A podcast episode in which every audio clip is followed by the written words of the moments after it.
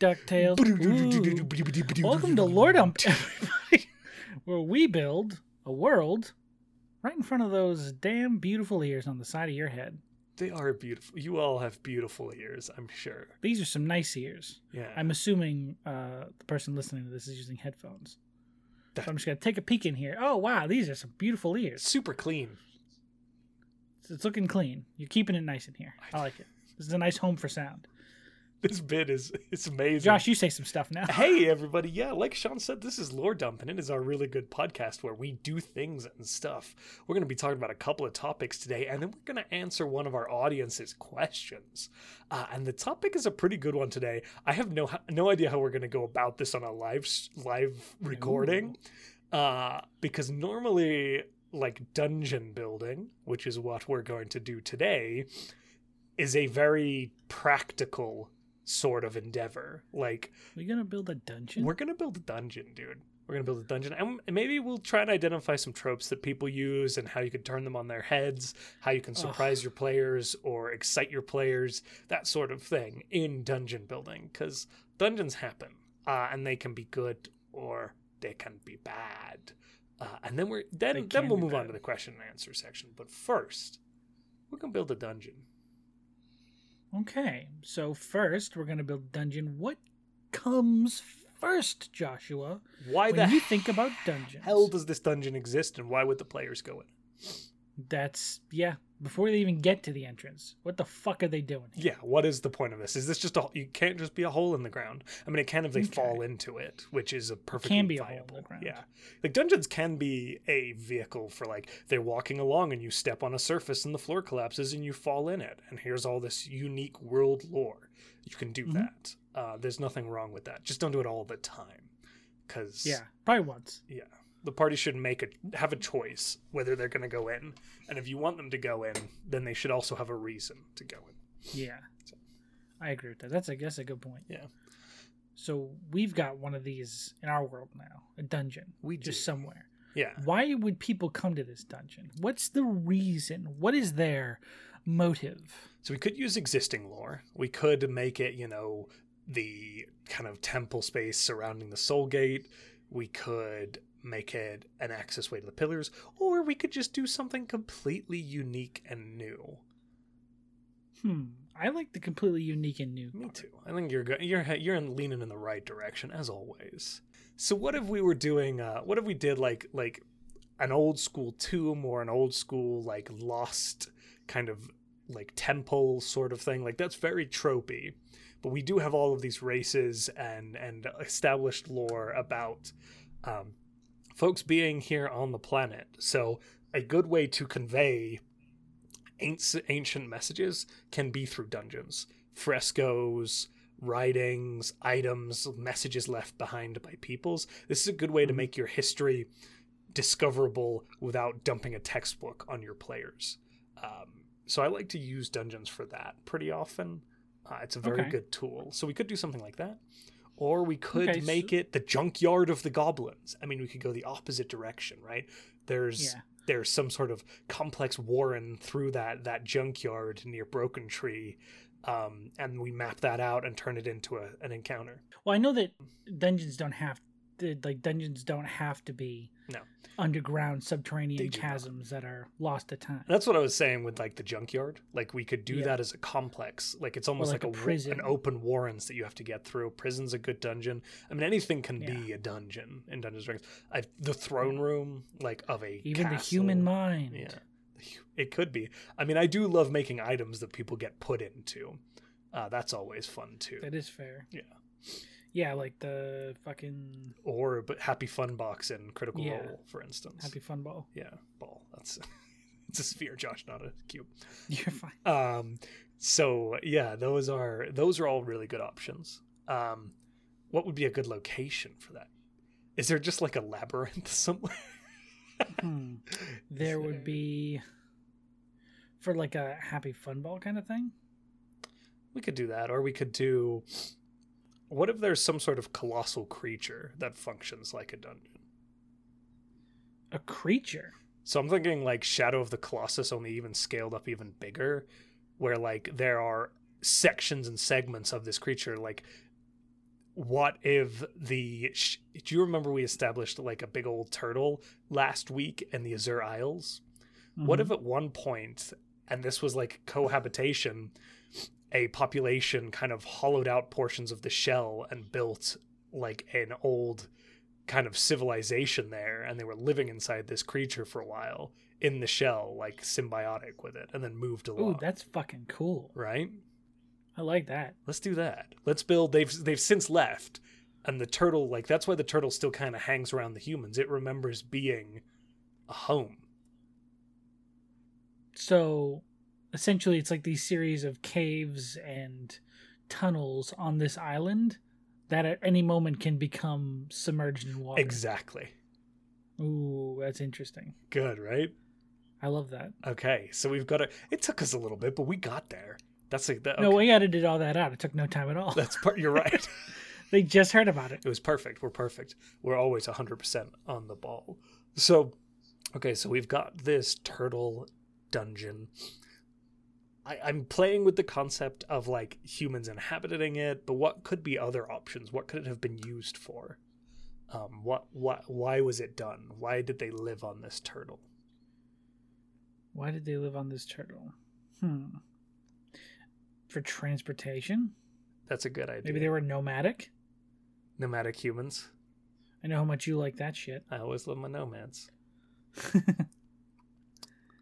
What if the islands that they fled to, the Azure Isles, were not initially hospitable?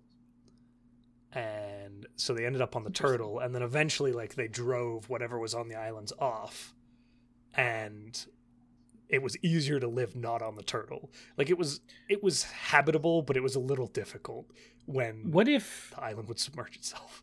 what if the reverse was true? What if it was originally a sub uh subaquatic community like Tritons lived there? I love that so much more. It was a Triton's nomadic home.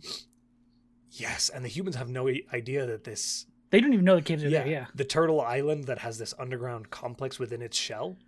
They don't even know. And the adventurers can stumble across it. Or like somebody in the town has just realized and hires the adventurers to go there to look into it. Right? Like Yeah. that's you that's your plot hook. That's your drive. Like you want your adventurers to engage with this. It's this underground sort of village slash town complex within this turtle shell. Complete with like abandoned worship areas and Yeah, it's like a ghost town. stores and armors, armories, and things like that. I like that. What? That's really cool. What is?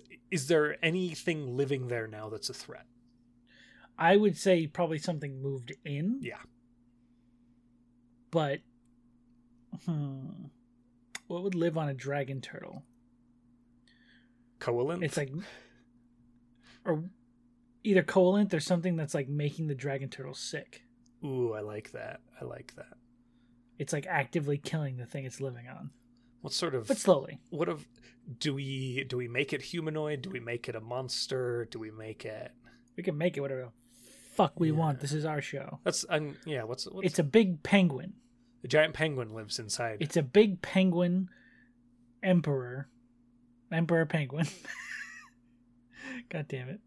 Um no, we can do something else. I'm no, that. I'm committed to whatever you say. But it's a tropical environment. That's true. It is a tropical environment. Penguins don't make any sense.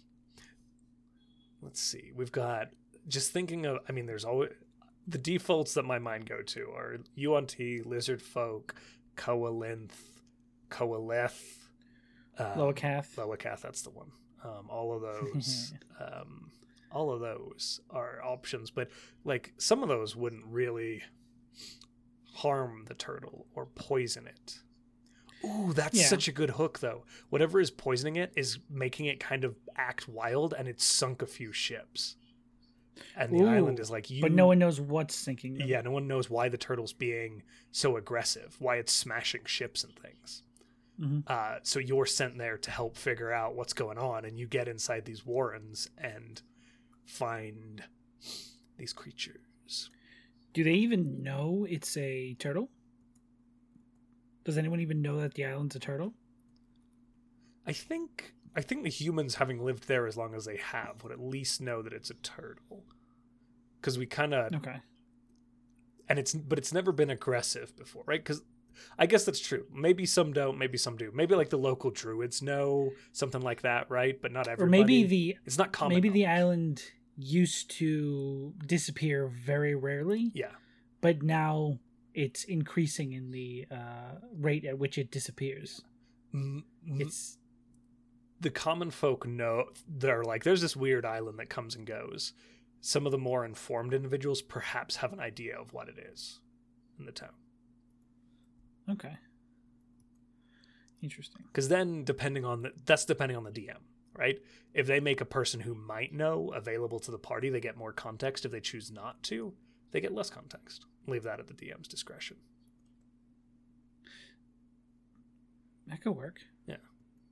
Because, like again, like a local druid who is like super standoffish and lives away from the rest of the society, right?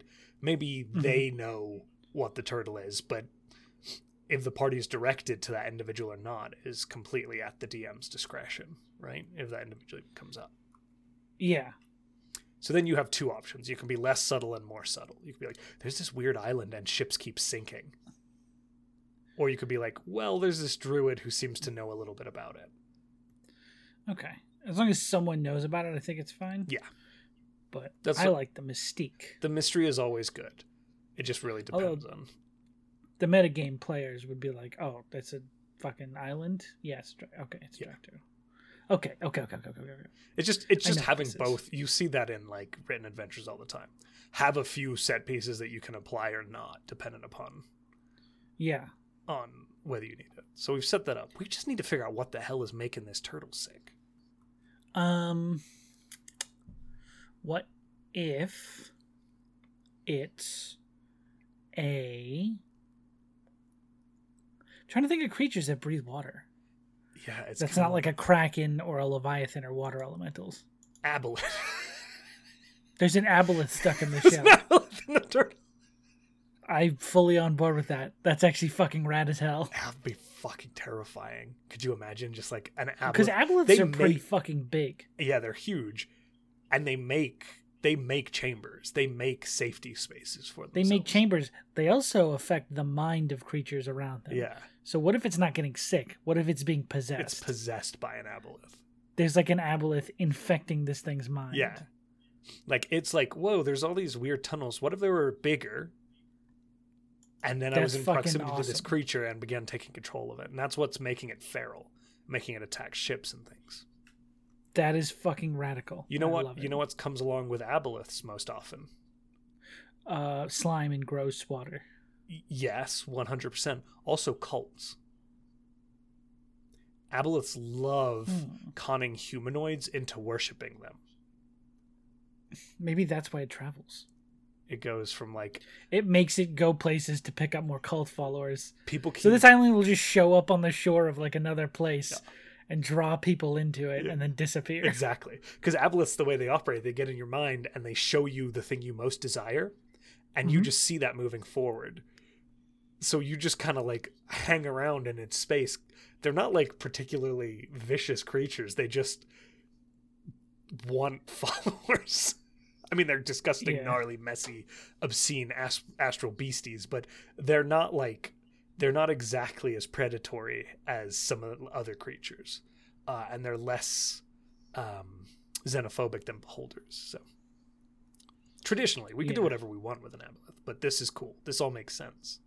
Um, Okay, aboleth cult. so we've sure. got an Good. aboleth. We've it. got these old um, Triton catacombs that the aboleth has moved into onto the turtle shell, and we've got cults. Of Maybe it brought them in there, or maybe they brought it in there, not knowing what it was. and then it as eventually can. It basically like it eventually killed all of them, and then I was like, well, now I need more people. yeah, and you- Hey, turtle, take me over there. yeah, and it showed up at the island, and it's been around forever because time's weird to aboleths as well. It's not Oh yeah, yeah. Well, relevant. all aboleths are one aboleth. Yeah, and they If I remember correctly from the lore, they all share the same mind. they when they are born they inherit the mind of their predecessor like they inherit the memories uh, Yeah. is is kind of the way it works so it's really all knowledge is perpetual within aboleth culture Um, Yeah. I think they identify differently, but they also refer to themselves as Aboleth, which means God in Aboleth, I believe. Mhm. So like they refer to themselves as God. the fucking worst creatures They're on the planet. They're so weird. They're little asshole squids. okay, so so we've got an aboleth. We've got Mhm. humans being taken away, which is yet another draw, right? Well, humanoids from the islands being taken away, which is yet another possible draw.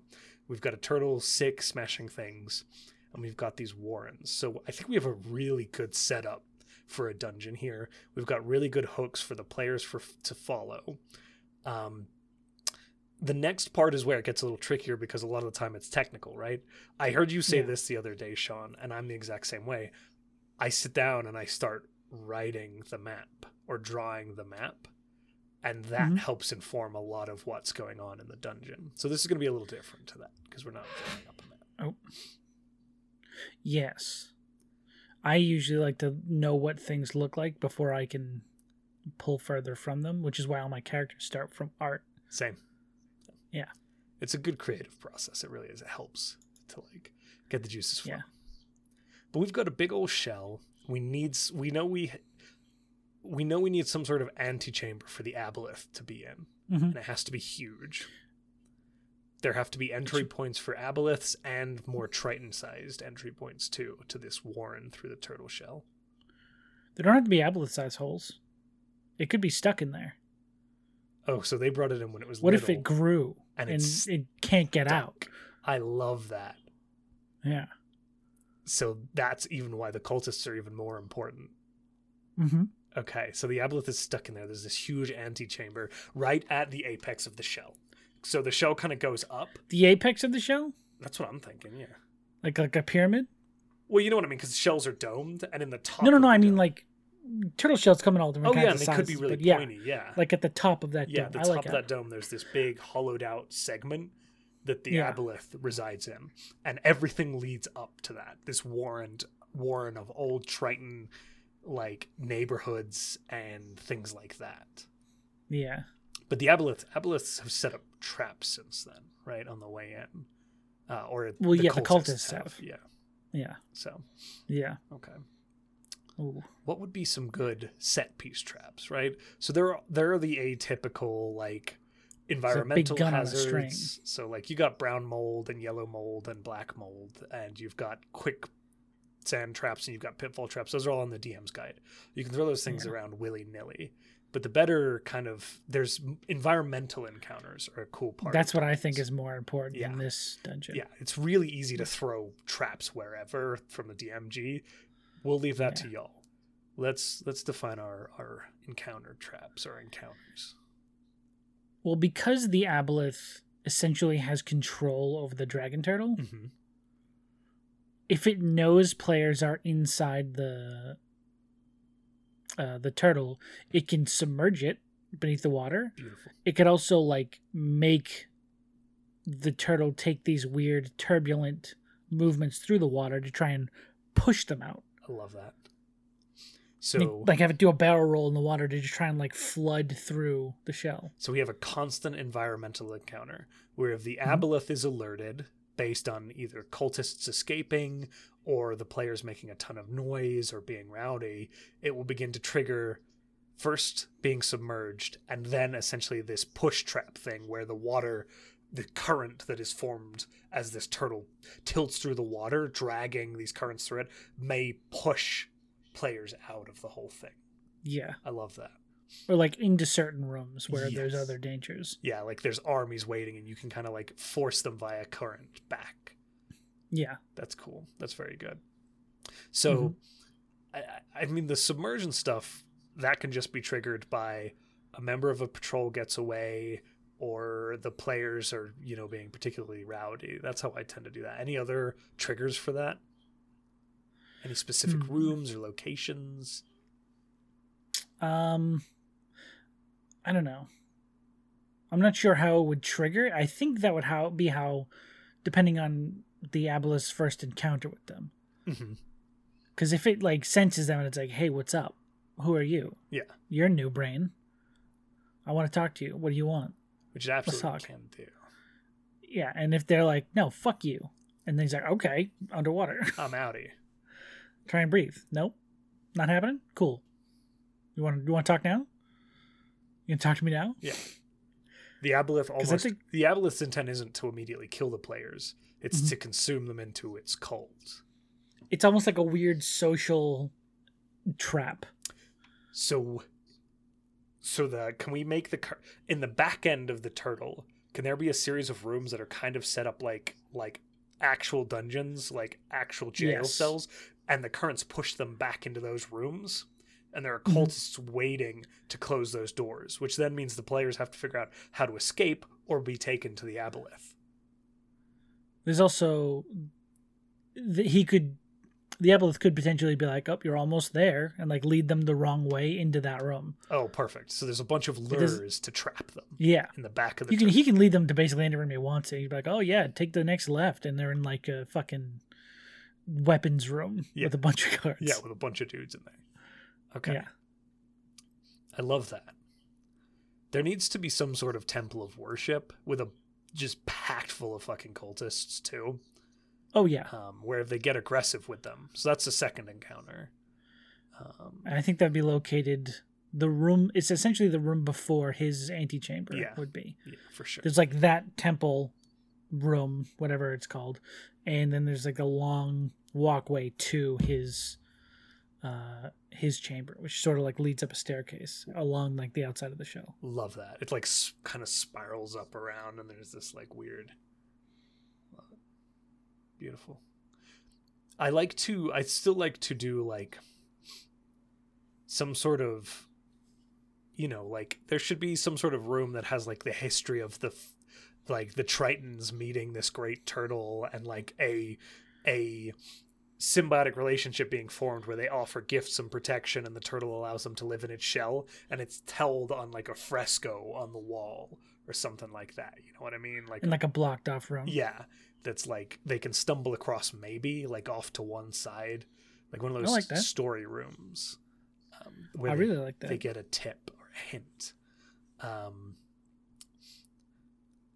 i also you know you definitely want to flavor in i think there are probably still a few triton aboleth creatures left but it's barely distinguishable. Like it's going to take some very severe serious investigation checks from the party to be like that looks like a corrupted turned slime triton. Like Yeah. from so those are other like little hints to the history of the dungeon. So that's what i'm getting at is hinting to what happened here through enemies and paintings and the environment is i that's really important so i would say that's another Mhm. element we want to put in there too No, it's always good to put in there. Yeah. Okay. So we've got a But there needs to be multiple avenues because they can always skip over that shit. oh yeah yeah yeah multiple ways to ascertain that information they still might not get it and that's not going to kill anybody but it is it should be available to find and discover Yeah. um, Always. Cool. So we've got that established in there. We've got a couple encounters. Do we have loot rooms? Those are always popular. We should have a loot room. Yeah. It just well, it, would it be? Do aboleths pile shit in their slime holes? I don't think aboleths care I know that sounds treasure. grosser than I meant it. It did sound really gross. I don't think treasure is something that's important to aboleths. Hold on, Hmm. let me double check. I, I'll look it up. Okay. I'm already here. Good, good. All of this aboleth lore thus far has been off the top of my head. I don't remember that Uh, specific. Ethereal memories, godlikes, enemies of the gods. It doesn't say anything about how they keep their treasure. So I think that's up to us. That's up to us. But I think there would be a room where it would have everyone who comes onto the shell deposit its shit. So there could be like a pirate ship was yeah, looted. taken, treasure thrown in there. There's like a treasure hold. I I like the idea that the aboleth doesn't particularly care, but the nature of it so it just throws it in. A yeah, hole. it just throws it. There's just a pile of shit you have to go through. Yeah. It's like I don't, I don't care about this. Don't really want anyone else to have it, so I'll just leave it here. Yeah, Fuck them. yeah. This is this is my treasure hoard. The human cultists seem to think it's important. I just put it Yeah. a pile in the back room. And I think I like to think that it's in one of the chambers that never unfloods. It's always submerged. Yeah, it's always submerged. At least a portion of it is submerged in water, so you'd have to swim down to it. I like that a lot. That's Yeah. good. Thank you. Are there a lot of the time there'll be a really really nice boss loot room, and then throughout the dungeon there'll be a few pieces of equipment that will help or just are neat to have. Are there any other Yeah. locations we want to throw that sort of thing? Right before the uh, aboleth room, we'll have a bunch of ammo boxes. Uh, we'll have a few health potions, Maybe a just so you know what's about to a happen. little, a little more subtle than that. Maybe. Oh no, okay. Um, there'll be a save point. There's, there's a there is a specific room that nobody can get into except for the party for long rests. Um, It's called the resty hole. no, you know what I mean. Like like uh, maybe in like a long forgotten corner of this, there is a dead adventurer, and on that dead adventurer there is a potion of water breathing, or a like Or maybe one of the prisoners that they have trapped on this fucking turtle could help. Love that. There's a whole dungeon room full of people who could either already be dead and in cages because they drowned to death, or you know, still alive because they can breathe water. Yeah. But are like, hey, I know what's going on here. Fucking help me. And if the cultists are also trapping those people, theoretically they're taking the things off of them and putting them in a room In the near the, hidey hole. dungeons. So or like just in a, like a weapons holding room, right? Like a lot of the time right next to the dungeon, they put at least Sure. the equipment there. Not necessarily the treasure, but there could be handy dandy little things nearby the dungeon. Mm-hmm. That's that. God, those guys are so dumb. I would just throw them off the turtle. Why are you keeping them around? They're gonna use them against Yeah, you. Yeah, I know, right? hey, welcome Idiots. to D&D. Anyways, yeah, we'll put them in. We'll put them inside the cage with them. Let them keep their weapons. So there's a couple of different options for for treasure like that uh, to be available to the party. Mhm. What else do we need, Sean? Um, what else does a good dungeon need? Needs to have NPCs in it. Mhm. This is just a personal preference, but a good wacky NPC that has nothing to do with what's happening. Yeah, It always makes a good dungeon a little more fun. like a talking psychic lobster. Like a talking psychic lobster. Yeah. Just like that. And we're done. There's jails are always a good place to put an NPC. That's what I was thinking. Yeah. always. So that jail Either in the jail. Or something that just like sort of by happenstance ended up inside this creature. And it's like, I don't know what's happening. I'm just vibing in this shell. This is where I live now, and they don't really know I'm here. So if you could keep it quiet, that'd be great. That'd Thank be you. awesome. Appreciate it. I would really love that. So what can survive? Let's do two NPCs then. Let's do one that's like kind of lurking and living there, and one in the dungeons. Both of them need to be able to survive underwater. well, the one in the dungeon will almost certainly be a newer age Triton or something like that. So like Is what I'm assuming. a Triton. Like a Triton general or something. Okay, who's been like it's been captured and thrown in there.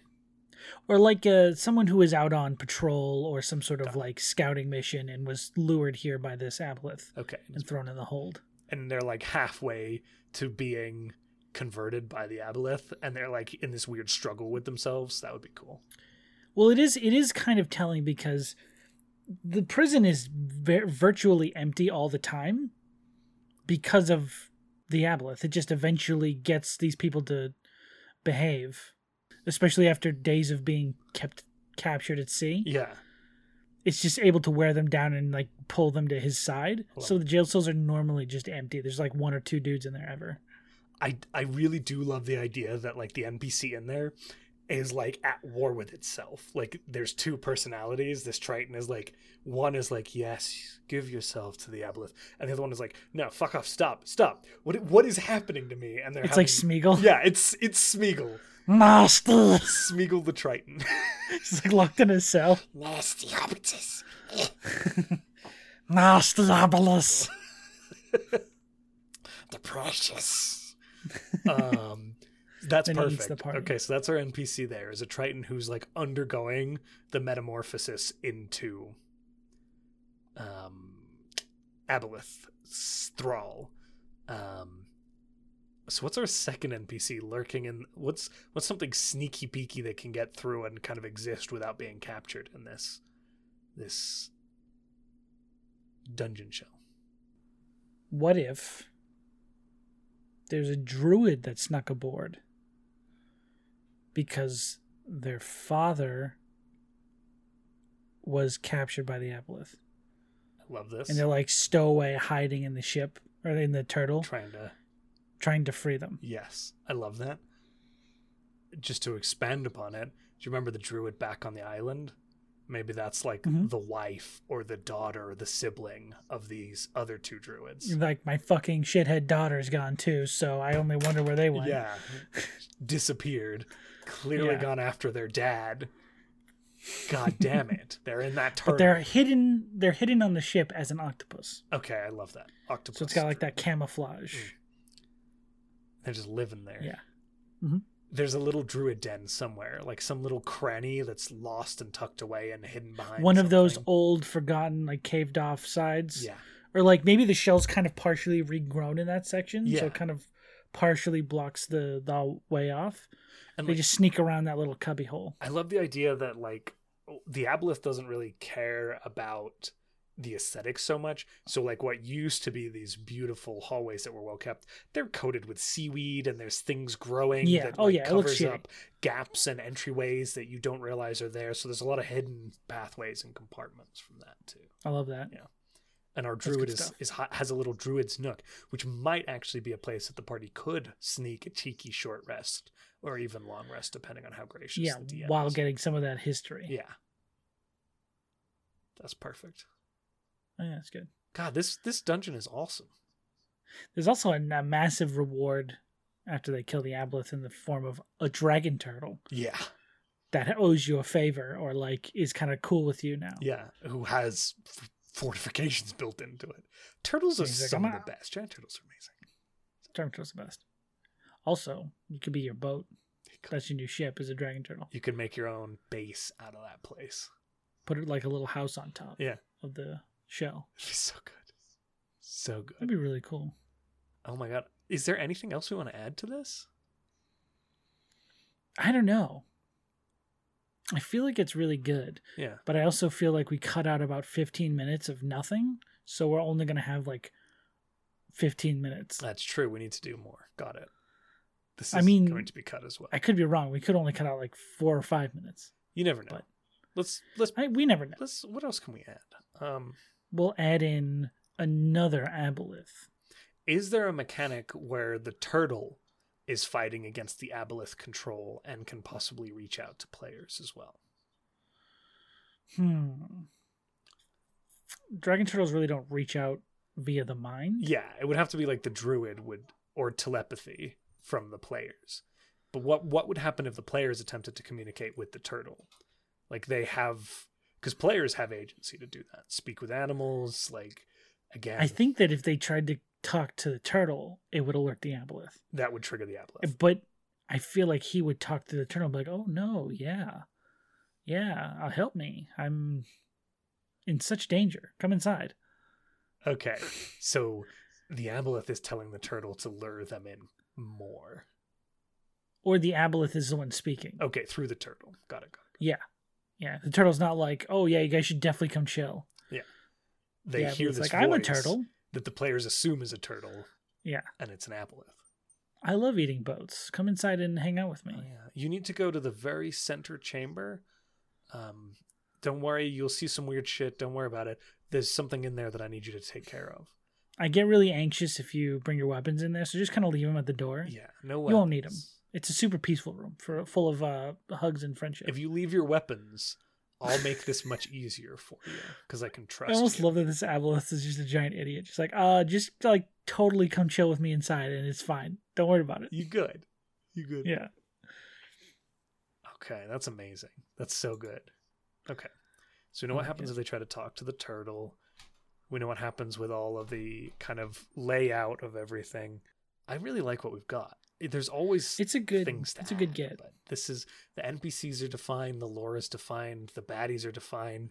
You can literally pull the Aboleth cultists. They have them stat blocked in the Saltmarsh book. Aboleths are in a bunch of books. They're the first one in the Monster Guide or Monster Manual. Yeah. Like, yeah. There's no need for statting anything. You can use the stats for the turtle. Um, Mhm. we're golden. It's done. Stop asking us about it. It's perfect. That's another brilliant little creation there. I love it so much. Yeah, another beautiful spot on the world. That means it's question time. What? Yeah. Yeah, yeah, yeah. No one told me that. Yeah, do you know you can you can send us questions uh, if That's you later. want to. No, but we'll talk to you about. Don't tell them now. They don't. They haven't earned it yet. You have to watch the whole episode. Okay, they have to listen to find out how to ask questions. Wait until later on. Or go watch season one because we said that about fifty times an episode. Yes. So our first or our question for today, geez Louise, is from our friend Retro, who is a good friend, follows us on a lot of of uh, Twee, has asked questions of us before. Uh, thank you, Retro, again for sending I on know this him. question for us. And that question is, "Hey guys, Retro here.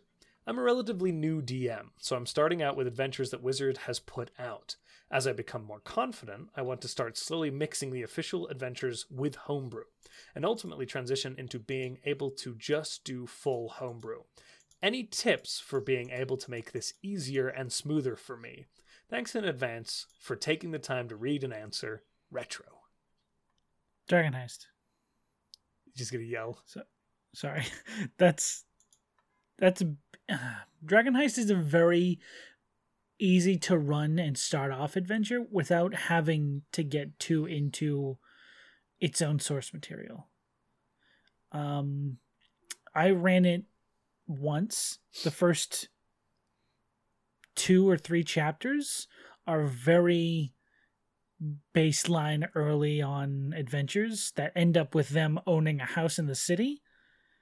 And if you just cut there and do the rest of the stuff however you want to do it, like you can jump to, you know, against the giants or Cult of the Dragon Queen, or you can jump to another Faerun adventure or start doing your own stuff. And you already have such a great foundation with knowing the city, having some people in the city that are your favors, a place to call your own in an interesting part of town called Troll Skull Alley, where you can change all the shops. That's what I did. It's actually very it's a good foundation if you just do the first like couple of chapters.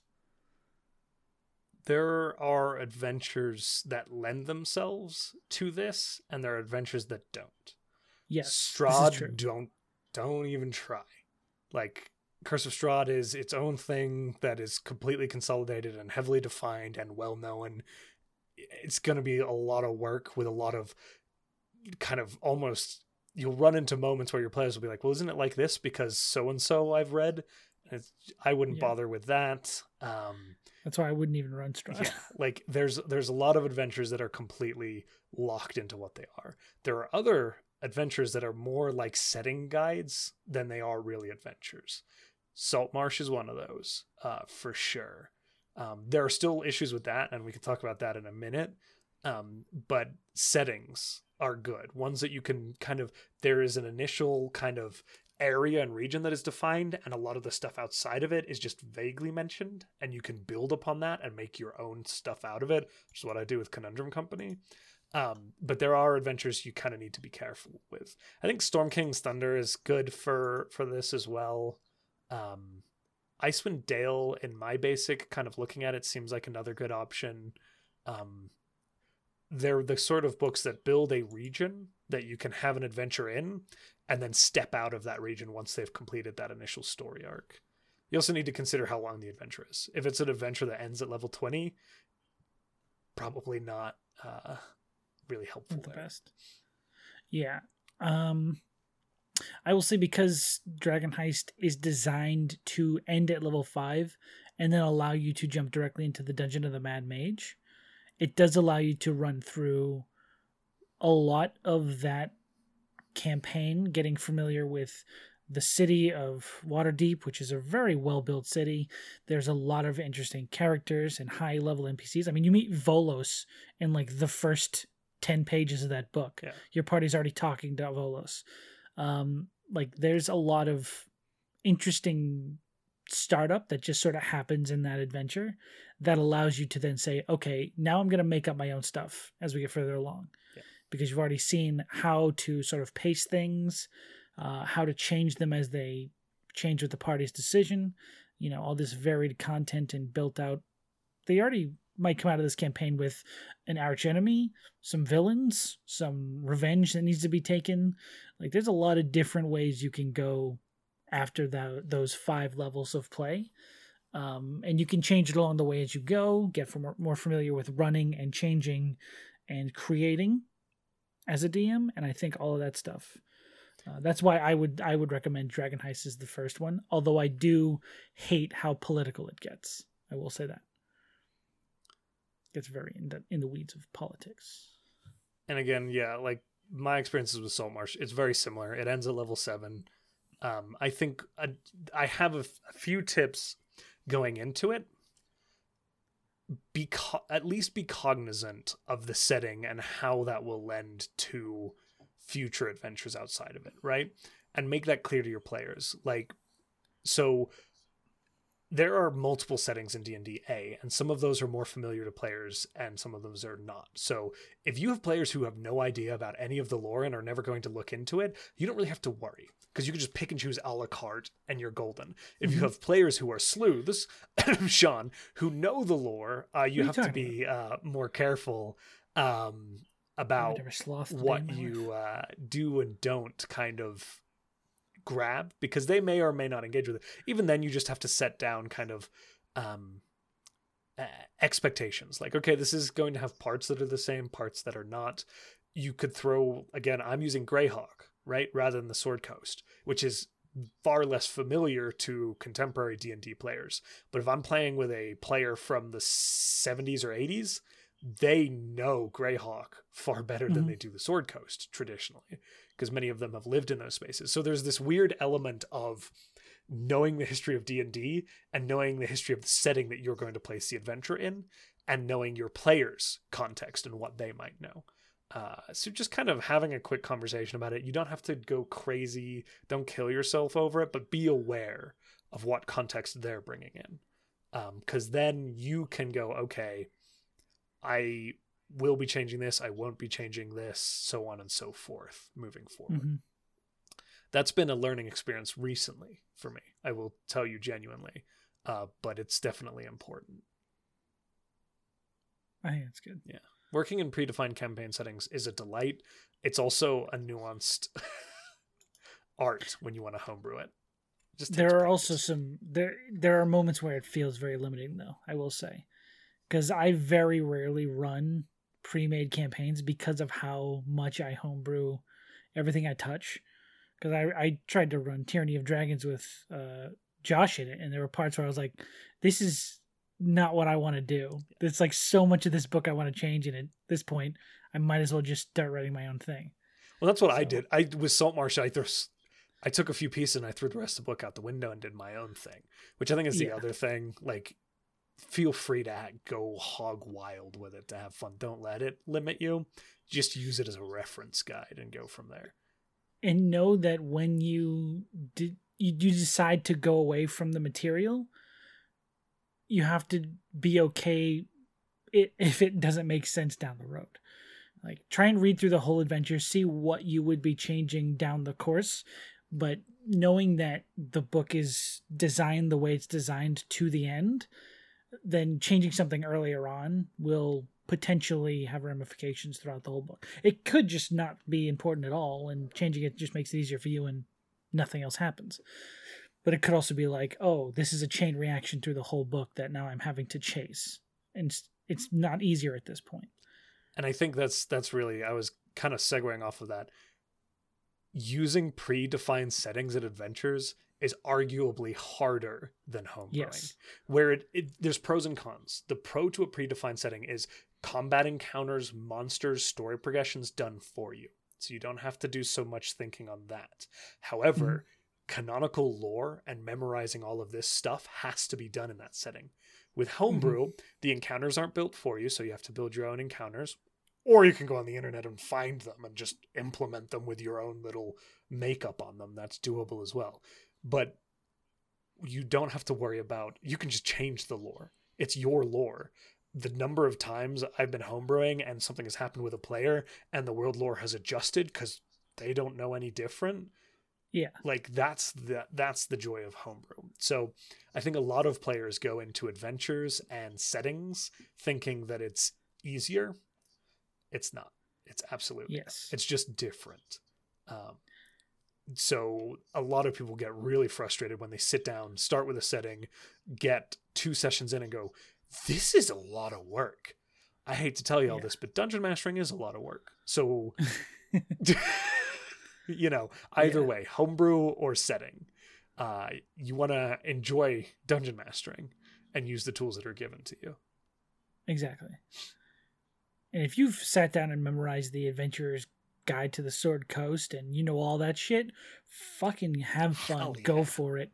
Do whatever you want. I'm jealous that you can do that. I don't know anything about Faerun. I really don't. I wish I did. And it's you constantly with some of the older stuff again like greyhawk some of that has eight different versions that are all viable lore as yeah, well. yeah you got to figure out what time period you're playing in because it's like, oh, well, is Mordenkainen, Alive, has the circle been created, all that shit? yeah. Yeah. what you know what is hap- are you doing vecna? Like i scrapped vecna. Like there's you know there's all Yeah. kinds of stuff. Um so there's so much you can do. And then you can also be like like matt is like oh vecna's cool whoop over here like you can do all kinds of things um Yeah. home- One of the great things about D and D is the multiverse. Yep. Because literally, if you homebrew your own place, you can have them jump across a plane to Faerun or Exandria or Eberron or Greyhawk or any of those settings. done Like you, Yeah. you can weave those things together in your own world. Yeah. If you want to borrow something. Yeah, it's perfect. Or you can canonically set up something that has the same name but functions entirely different to what the canon says as well. Yeah. Or you can pull a whole pantheon from a different game and say, yeah, they're also here too. Home I think a lot of people also think homebrewing is making up your own shit. Homebrewing is 90% altering existing content. Yes. Usually, if someone makes their own shit and homebrews it, it's a very dense, very boring lore, expl- like expository, fucking twelve minute dialogue gameplay. That's like that's not fun. Yeah. Even for the DM, that can't be fun. Just reiterating stuff you've already written down on a notepad. Yeah. That that stuff like if you're going to do that have it there to help you know for context if the players engage with something and then you can give them a bit. Exactly. That's that's like world homebrew stuff. Like all of this lore we're setting up, we would never exposition this at our players. We literally no. just talked about in the dungeon ma- making segment here having little dribbles of information available if they so see fit. But all that context doesn't have to be relevant to the players. It just has to make your world valid and functional.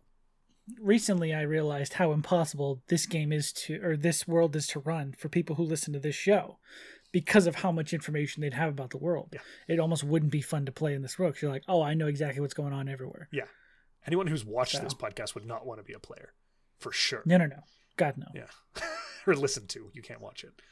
Well, you've t- I never. mean, I, I'd play in this world, but that's just I mean, me as well, I made because it. Yeah. Obviously. there's a certain point where you're just like, I don't care how much context I have. I would love to be here. I'd still play. it's weird because I would play in I would play in this world because we built it together. I would never play in my own world that I built on my own. That makes sense. Yeah. I get that. because I don't want people running that world. it's mine. Yeah, don't touch it. it. It's, you- it's your baby. Stop playing with my toys. Those are my toys. That's valid, man. That's valid. Yeah. I, It's yeah, weird I don't I think I'd- that thought. having that context for the players is sometimes the worst. yeah. Ugh. Oh my god. Ugh. Well, Ugh. retro, that was a fantastic question, and we got to Thank you for your question, Retro. yeah philosophize about D and D, which is always a favorite. Yeah, we always love to wax philosophic about our favorite table game. Yeah. Jesus, this is our life. This is our fucking life, and it's been a misery not having to have D and D every weekend. I know, right? I'm ready to play some more. We've been on break, my friends. For those of you Yeah, get me back into Conundrum Company. Soon, my friend, and off the rails. The worst part is having all this downtime, being like, okay, now I can work on my campaign, or I can start writing another one, Uh, or I can do other yeah, stuff. or I it's like, what do you? No, hang on. oh my god. Oh heck yes, Ah. I concur. Wholeheartedly. Well, with that, so Retro asked this awesome question, Sean. If other people wanted to ask a really awesome question, where would they send Where it? would they go? Yeah. So I did that. I asked you. So Did you then now just you turn have that to Okay, well, you know yeah. what? Well, you go to lordumquestions at gmail.com or at the lordump on Instagram and Twitter. And what about if they wanted to listen to it on YouTube? No, it's not possible. Wait a minute, we put them up on YouTube now. the whole first season and these episodes are going up on YouTube. That's insanity, Joshua. I know it's so. you good. sound like a crazy person. It's on the Welcome In's YouTube, which is our home. Twitch.tv slash the Welcome In and YouTube slash the Welcome In, where we put a lot of content. We put a lot of content, and me and Josh's campaigns that we've already mentioned are now podcasts in the Welcome In podcastosphere. That's right. If that's a thing, I don't think it is, but we're gonna call it That. I like it. If you want to watch Sean and I put our money where our mouths are and run games, Go to YouTube. YouTube's a great place to do it. Podcast, or you can catch us live on Twitch. So Yeah. Come come look at our worlds. You can see Josh terraform an existing world to his mind in the Conundrum Company once I'm done making that yeah, you podcast. can watch me rip apart Greyhawk and piece it back together in the way I want it to be. Lots of duct tape. yeah. I love it. oh my god. All right. Well, bye everybody. We'll see you next week. Bye everyone.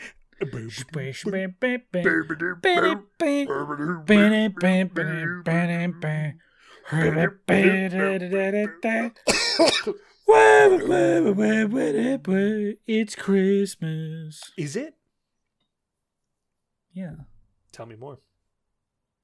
Like, did he have a car? Jesus. Every time. Every time it's better and better. Tell me more, tell me more. Did he roll a d4? Ba-dum, ba-dum, ba- Oh, I guess I'm just singing to myself now.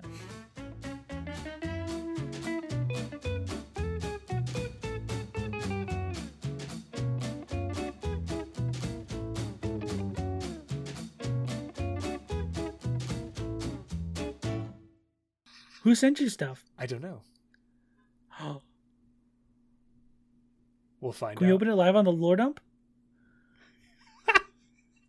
I'll put it at the end. Sean wants to know what this. Sean wants me to unbox this and put it at the end. Oh my god! It's spelled the six, six offnar. Offnar, and there was no uh, unit number on it, so they couldn't leave it with us yesterday. It was like, who is this for? Six O F N A R. It's from California. I don't know who it is. All right, let's let's open it. Let's see what this is. Hell yeah. Do you really want me to open this right now? I it- want you to open it on the lore dump and I'll put it in the episode if it's cool. What is that? What is who is his name? I was like, oh, it's supposed to be my husband's handle. He's like, "What do you mean handle? Is this guy a On- spy?" I was like, online his username. Oh, this is from Robert. Ooh, wow, Jesus, Rob. Holy hell.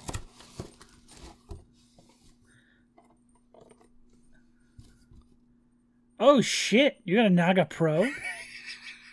Who the fuck's Robert? He's one of my other friends uh, from gaming. He just sent me a freaking Naga Pro for my birthday slash Christmas. Damn. Jesus, Rob. Thanks, Rob. Hey, Rob, you're a good friend. You caught that all live. wow, Rob. yeah, that's all on Rob. You're going to be on Lore Dump. Congratulations. Dib-a-dib-dib, Dib-a-dib. dib-a-dib-dib. Where were we? Anyways.